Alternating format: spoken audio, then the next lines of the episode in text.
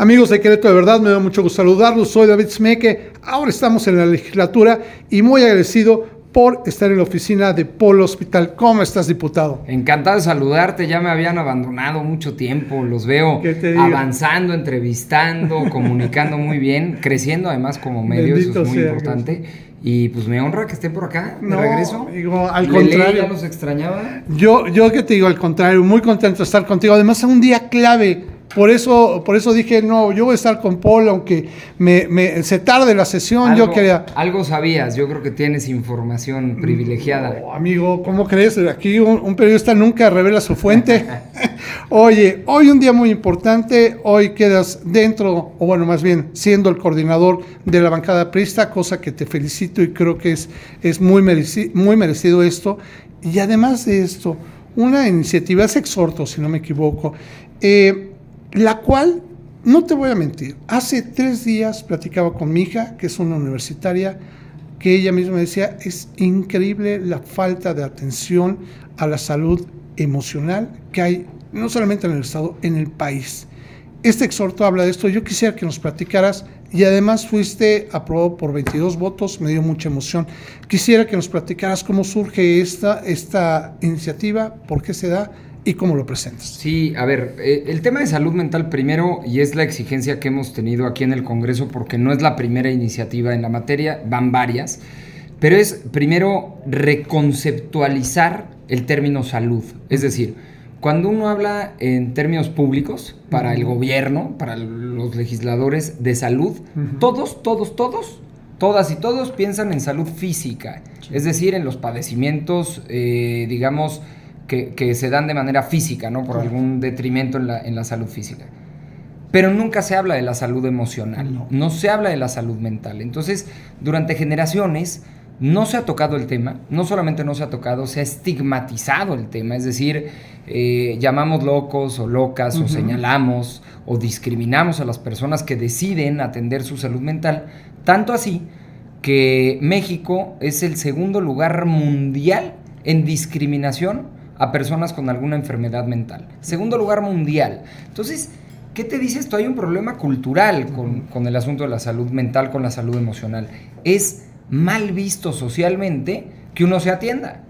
Pero a la inversa, cuando uno tiene un padecimiento físico, se aplaude que vaya a una detección eh, oportuna, temprana, que se atienda en los primeros síntomas. ¿no? Cuando alguien dice es que me duele me dolía algo y entonces fui y me revisé, lo felicitas. Le dices, ay, qué bueno que te, que te fuiste a revisar en los primeros síntomas antes de que avance. Pero cuando alguien dice, fui al psicólogo porque tuve síntomas de depresión, de ansiedad, de estrés crónico, en fin, es señalado, eso está loco, este, oye, no le hagas caso, ya va al psicólogo, al psiquiatra. Entonces se vuelve algo entre discriminatorio, estigmatizante, cómico, y tenemos que cambiar ese chip.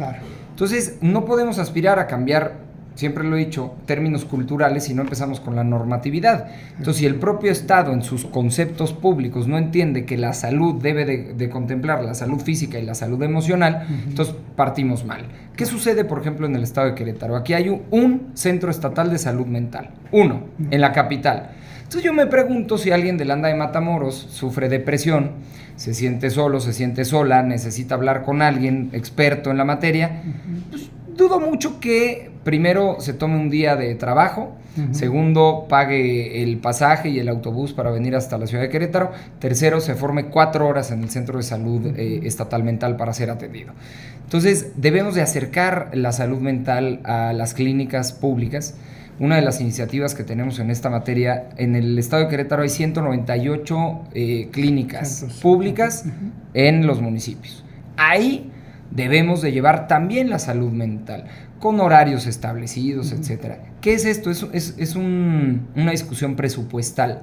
Por eso fue muy importante que hoy todas y todos aprobaran este exhorto, porque ahora viene la discusión del presupuesto 2024. Y entonces, si me aprobaron este exhorto, quiere decir que están de acuerdo en que hay que atender la salud mental. Luego entonces, si están de acuerdo en atender la salud mental, hay que reflejarlo en el presupuesto. Porque si no, lo que no se refleja en el presupuesto es pura demagogia. Entonces, así como aprobaron el exhorto, se les va a exigir que brindemos un presupuesto adicional en el Estado, porque la federación no lo hace, para el tema de salud mental. ¿Qué es esto? Más personal. Psicólogos, psicólogas que puedan estar de manera cotidiana, a lo mejor no todo el tiempo, no todos los turnos, ni siquiera tenemos eso para la salud física, pero que puedan atender en las comunidades, que puedan atender en las colonias a las personas que sientan alguna afectación en su salud mental, en su salud emocional. Eh, Querétaro es el sexto lugar a nivel nacional de suicidio en jóvenes. Y yo, yo sí creo que podríamos evitar muchísimos de estos casos trágicos de jóvenes que se quitan la vida si lo detectamos a tiempo. Es como el cáncer. Si tú el cáncer lo detectas a tiempo es curable, porque evitas que haga metástasis, evitas que se propague por el cuerpo. Pues una mm, enfermedad mental, si la detectas a tiempo, también es curable, pero si no, como el cáncer, se va reproduciendo y va llenando de oscuridad la mente de las personas y tanto así que pueden llegar a quitarse la vida. Entonces, hay que acercar, primero hay que reconceptualizar el tema de la salud para incluir la salud emocional, la salud mental y ya después entonces brindar del presupuesto necesario para que el Estado lo pueda atender. Oye, y ahí la gran pregunta, entonces si están en esos centros de salud, ahorita no tienen psicólogos ni tienen atención a eso, ¿verdad? No, y es, y es justamente ese escalón que debemos hacer. Por ejemplo, si uno va a su centro de salud en Landa de Matamoros, nuevamente, en la sierra, en nuestra hermosa sierra queretana, y le detectan un tumor, una bolita o algo, en esa clínica no tienen la capacidad para hacer una biopsia, etcétera. Entonces te mandan al, a la clínica regional o al hospital regional, o si no al hospital general. Inclusive, en el sistema de salud puedes llegar hasta la Ciudad de México, por ejemplo, al siglo XXI. Es decir, va escalando. ¿Qué estoy proponiendo? Que en estas clínicas haya una primera intervención. Muchas veces hay gente que se quiere desahogar, que necesita que los conduzcan, que conduzcan sus emociones hacia algún lugar justamente para no explotar. Pero habrá casos en donde se requiera de una atención psiquiátrica, no psicológica. Habrá otros casos donde requieran inclusive medicamento, porque también es un asunto químico del cuerpo, eh, del cerebro, en fin. Entonces, de esa manera también podemos escalar hasta que, hasta que lleguen a este centro estatal de salud mental. Pero yo, yo, yo confío en que podemos lograr tener ese, ese primer encuentro, ese, ese mm, espacio público en las comunidades para los que menos tienen, que también sufren de ansiedad, de depresión, de, de, estrés, y que esto los puede llevar pues, a enfermarse literalmente. ¿no? Yo creo que también es una semilla para modificar, como dices muy bien tú, en la sociedad el hecho de que discriminamos, discriminamos directamente a las personas que se atienden. Y es muy duro, porque no, no lo hemos normalizado. Y es algo hasta generacional. También se hablaba, y bueno, en el informe de gobierno de Mauricio Curi señalaba que tiene centros de atención para atención. No te lo digo tal cual, también mi hija hizo una llamada directamente y pues la atención es lenta, es complicada y es difícil. Esto, ¿crees tú que con esta iniciativa que se autorizó, que se quede en la sociedad, ¿crees que se pueda pujar para obtener más atención de más tipos? Es un primer paso, como te decía.